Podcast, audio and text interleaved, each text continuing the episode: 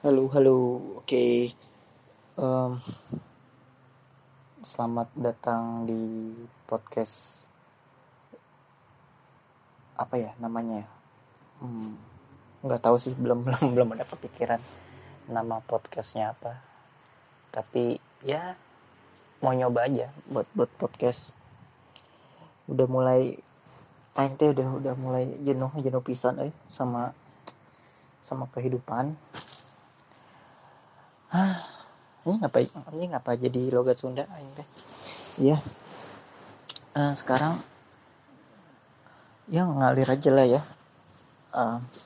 Ngo- ngobrol lah gitu karena ini spontan. Gua nggak nggak nggak scripted jadi ya apa yang ada di pikiran gua ya gue sampaikan aja. Jadi mohon maklum kalau nanti selama lu mendengarkan podcast ini ada agak agak-agak eh, eh, tersendak-sendak gitu. Berarti gue lagi lagi mikir. Ya eh, sekarang gue ngetek audio ini jam setengah 10 malam tanggal 4 Januari 2021 um, gue tadi selesai kerja tuh jam 7 terus nggak tahu kenapa bingung gitu mau mau ngapain. Karena baca buku udah mulai males nggak ada buku-buku menarik hampir semua koleksi buku gua udah gue baca tapi belum beli lagi. Jadi nggak ada yang bikin gue ke trigger terus hmm, mau journaling lagi males. Padahal baru beli laptop. Biasanya kan orang baru beli laptop itu produktif banget ya. Jadi kalau gue malah nggak produktif jadi males. Yang namanya males nggak bisa nggak bisa dipaksa kan ya biasa gue tuh journaling atau ya nulis nulis ngeblok ngeblok tipis lah gitu. Tapi sekarang lagi lagi males banget.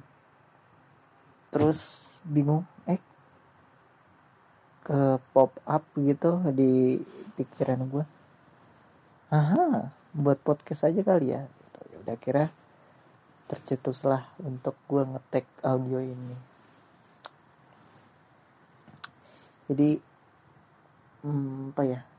Nggak tahu sih gue pengen bahas apa. Ya mungkin mungkin ini kali ya. Um, kan sekarang masih nuansa-nuansa tahun baru nih. Masih tanggal 4 belum ada seminggu lah ya belum ada seminggu tahun baru pasti ya orang nggak pasti sih. Kebanyakan pada orang kebanyakan kebanyakan orang pada umumnya itu setiap awal tahun itu buat buat ini buat apa ya namanya resolusi. Apa yang pengen dicapai tahun ini apa yang hmm, apa yang pengen diwujudkan gitu. Di tahun 2021 hmm, apa ya kalau kalau wu- diwujudin di resolusiin kalau gua gua tuh udah udah mulai mulai berhenti untuk buat resolusi atau buat harapan itu sekarang gua tuh udah udah udah udah udah udah nggak kayak gitu lagi gitu. Dulu gua tuh awal apa ya bisa dibilang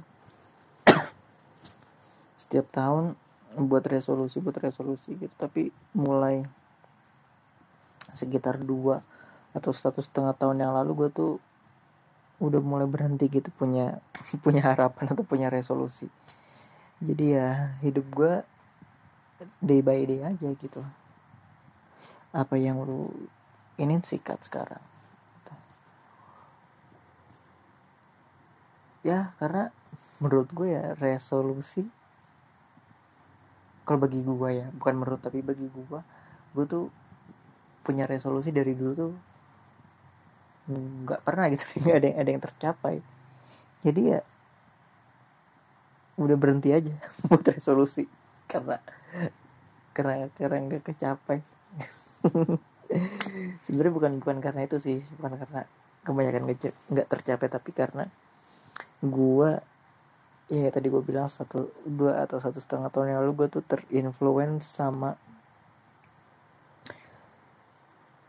sama pemikiran-pemikirannya Mas Aji Santoso gitu. Pemikiran Mas Aji Santoso Putro praktisi mindfulness.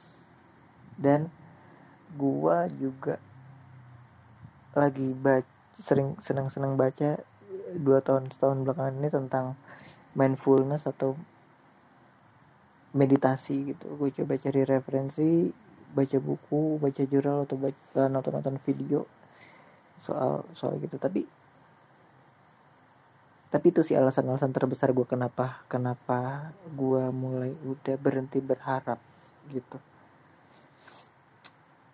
Jadi dari yang gue pelajarin selama selama ya setahun belakangan itu ternyata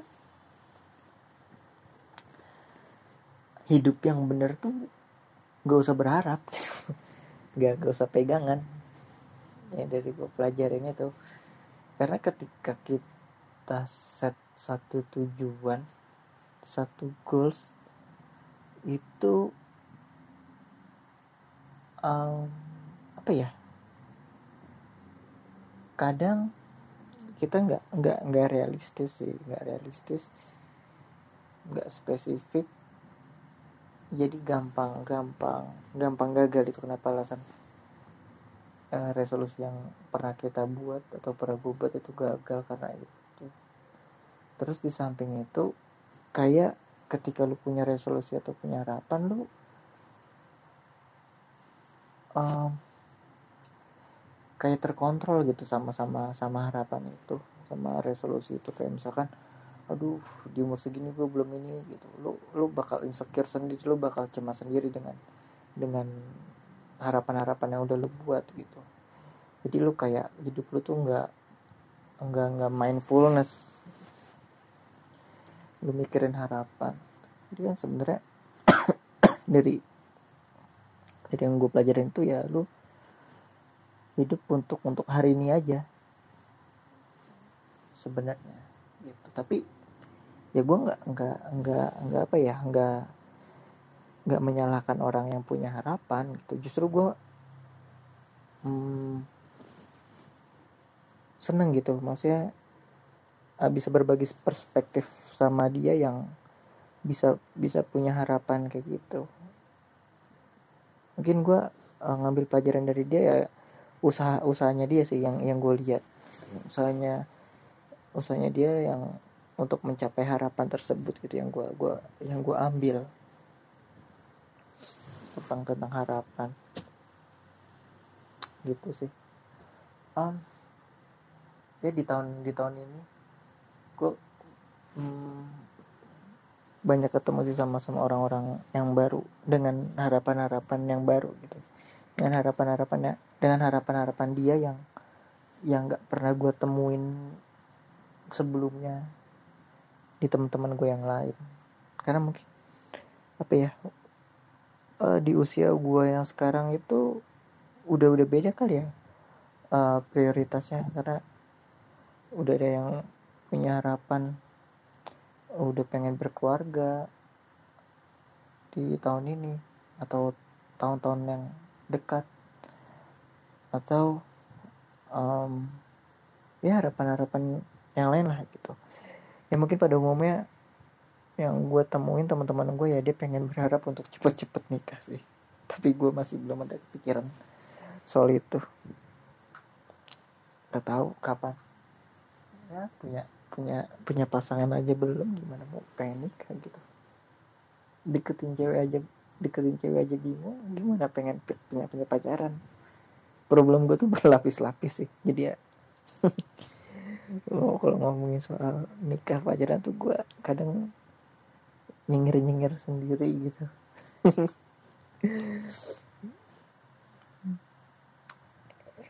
Ada jadi gue jadi ingat sama jokes ada ada jokes kayak gini. Um, iya jodoh jodoh tuh jodoh tuh udah ada di tangan Tuhan tapi kalau udah di atas umur 30 Tuhan lepas tangan gitu ya lima lima lima tahun lagi berarti gue masih dipegang sama Tuhan jadi kalau udah lima tahun lagi gue nggak dapet pacar atau nggak dapet jodoh ya udah mungkin gue bakal jomblo seumur hidup gitu Iya, um, ah, ngomongin soal harapan karena masih nosan nosan tahun baru ya. Gue gue jadi inget gue jadi inget sama sama salah satu mitos. Mitos di, di Yunani mitologi Yunani. Mungkin mungkin lu uh, udah apa ya nggak nggak nggak asing sih atau nggak familiar dengan mitos yang namanya kotak Pandora. Uh, kotak Pandora ya, kotak Pandora. Mungkin yang ada di pikiran lu soal dengar kotak Pandora itu ya kotak yang rahasia gitu. Tapi tapi kalau gua baca dari kisah ini dari mitologi ini itu kayak ngisahin tentang tentang harapan gitu.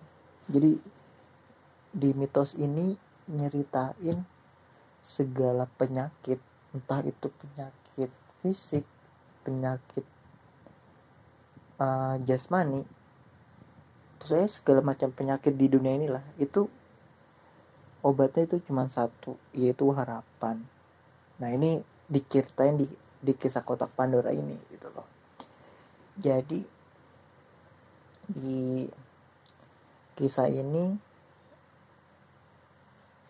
uh, ada dewi namanya Pandora. Nah, Pandora ini ketika dia lahir, lahir di bumi, dunia, itu dia dikasih kekuatan sama sama sama dewa-dewa gitu, dewa-dewa dewa-dewa yang ada di Yunani. Nah, si Pandora ini ibaratnya jadi perem, jadi sosok perempuan yang apa ya bisa dibilang uh, sempurna lah. Karena banyak dewa-dewa yang tertarik gitu ngasih kekuatan sama si Pandora ini. Satu ketika uh, ada satu satu dewa namanya dewa Zeus atau Zeus itu ngasih atau dewa petir. Ibaratnya dia Tuhannya lah Tuhan di antara dewa-dewa. Dia ngasih ngasih kekuatan sama Pandora itu cuman satu. Dia cuman ngasih rasa penasaran. Rasa penasaran yang tinggi ke Pandora gitu. Nah, ketika Pandora ini beranjak dewasa, lalu di di perkumpulan di perkumpulan dewa-dewa ini di perkumpulan dewa-dewa itu ada yang nyuri nyuri api gitu nyuri api. Terus dibawa ke ke bumi. Yang nyuri api itu namanya si Prometheus. Si Prometheus ini nyuri api dibawa ke bumi terus dikasih ke manusia-manusia termasuk si, si Pandora ini dikasih terus karena si Zeus kesel akhirnya um, si Prometheus ini kan ketahuan dia nyuri api akhirnya um, si Prometheus ini di dihukum sama si Zeus diikat di atas gunung. Nah hukumannya si Prometheus ini hatinya dia hati dipatok sama burung elang. Nah ketika dipatok terus habis numbuh lagi dipatokin lagi habis numbuh lagi pokoknya berulang-ulang terus sampai kiamat gitu. Nah ternyata nggak nggak cuma si Prometheus saja yang dihukum ternyata uh, seluruh orang di bumi itu juga dihukum sama si Zeus. Nah, kira si Pandora juga kena hukuman kan karena dia menerima api dari Prometheus. Nah, berbeda dengan hukuman Prometheus, ternyata si Pandora ini dikasih sama si Zeus hukumannya dikasih box, dikasih dikasih kotak. Terus heran si Pandora sama warga warga-warga Yunani waktu itu katanya kok si Pandora dikasih box sementara si Prometheus itu dihukum gitu. bertanya-tanya kan kira karena si Pandora punya rasa penasaran yang tinggi kan? Dari awal dia dikasih kekuatan punya rasa penasaran yang tinggi. Si Pandora pengen buka gitu tapi dia udah diwanti-wanti sama sama orang-orang Yunani waktu itu. Eh jangan jangan buka gitu. Karena kan si uh, Zeus tuh lagi lagi marah gitu.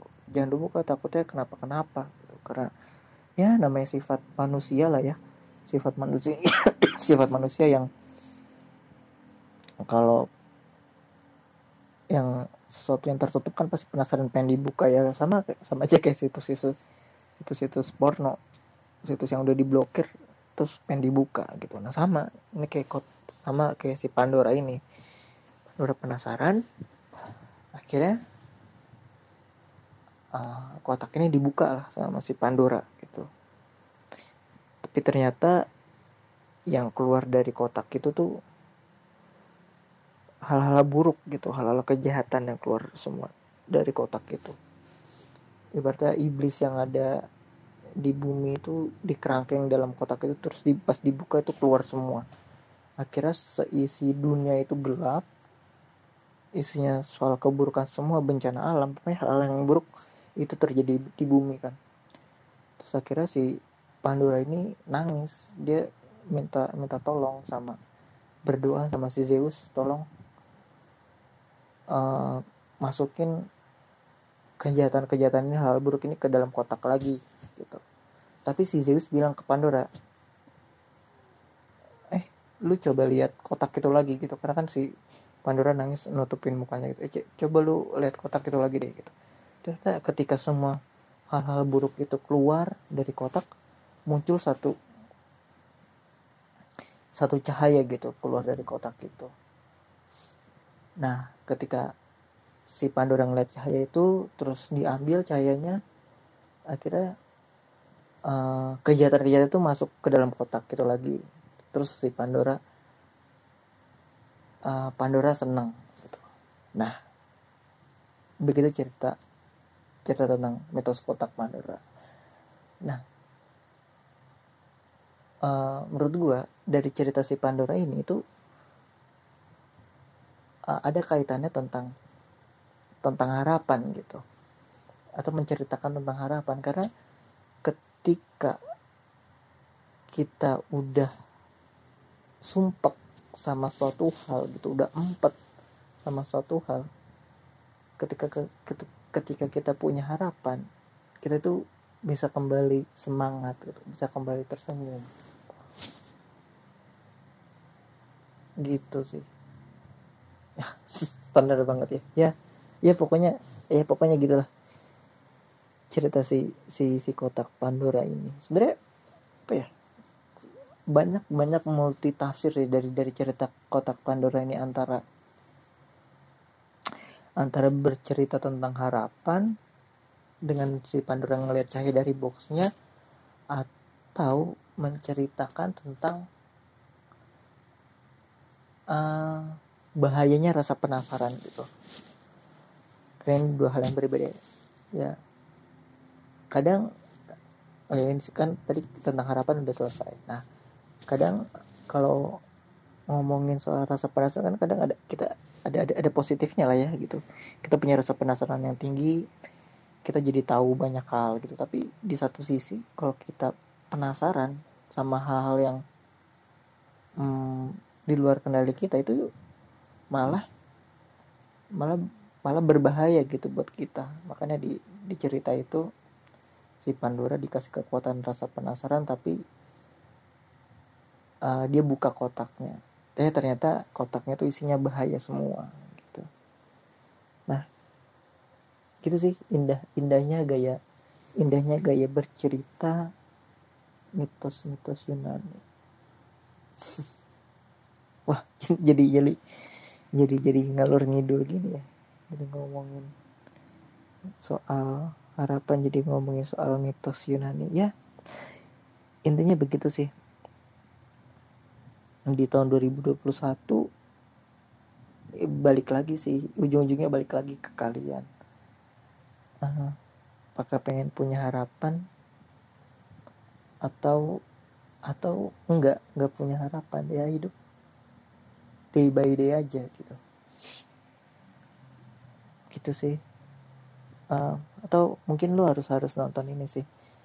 Harus nonton nonton video videonya si Tim Minchin dia komedian musisi terus juga dok kalau master atau dokter gitu gue lupa. Waktu itu dia dikasih kesempatan waktu wisuda dia dikasih kesempatan sama profesornya untuk kayak speech gitu kan ngomong ke depan. Uh, wisudawan wisudawan lainnya. Untuk ngomongin pelajaran tentang hidup. Lah di situ si Tim Minchin ngasih tahu kalau oh, lu lu nggak apa-apa lu nggak nggak harus punya mimpi. Asal lu harus be micro ambitious gitu. Lu harus punya ya micro ambitious. Lu sikat aja yang yang ada di depan mata lu lu nggak nggak usah berharap. Kesempatan itu kesempatan yang ada di depan mata lu tuh lu sikat aja lu jangan pikir hasilnya yang yang lu pikirin. Karena lu nggak tahu uh, yang lu kerjain itu tuh akan bawa lu ke mana. Gitu. Anjir gue gue kok jadi wisdom gini Yaudah uh, gitu aja. Sekian podcast dari gue sampai ketemu di podcast selanjutnya. Dah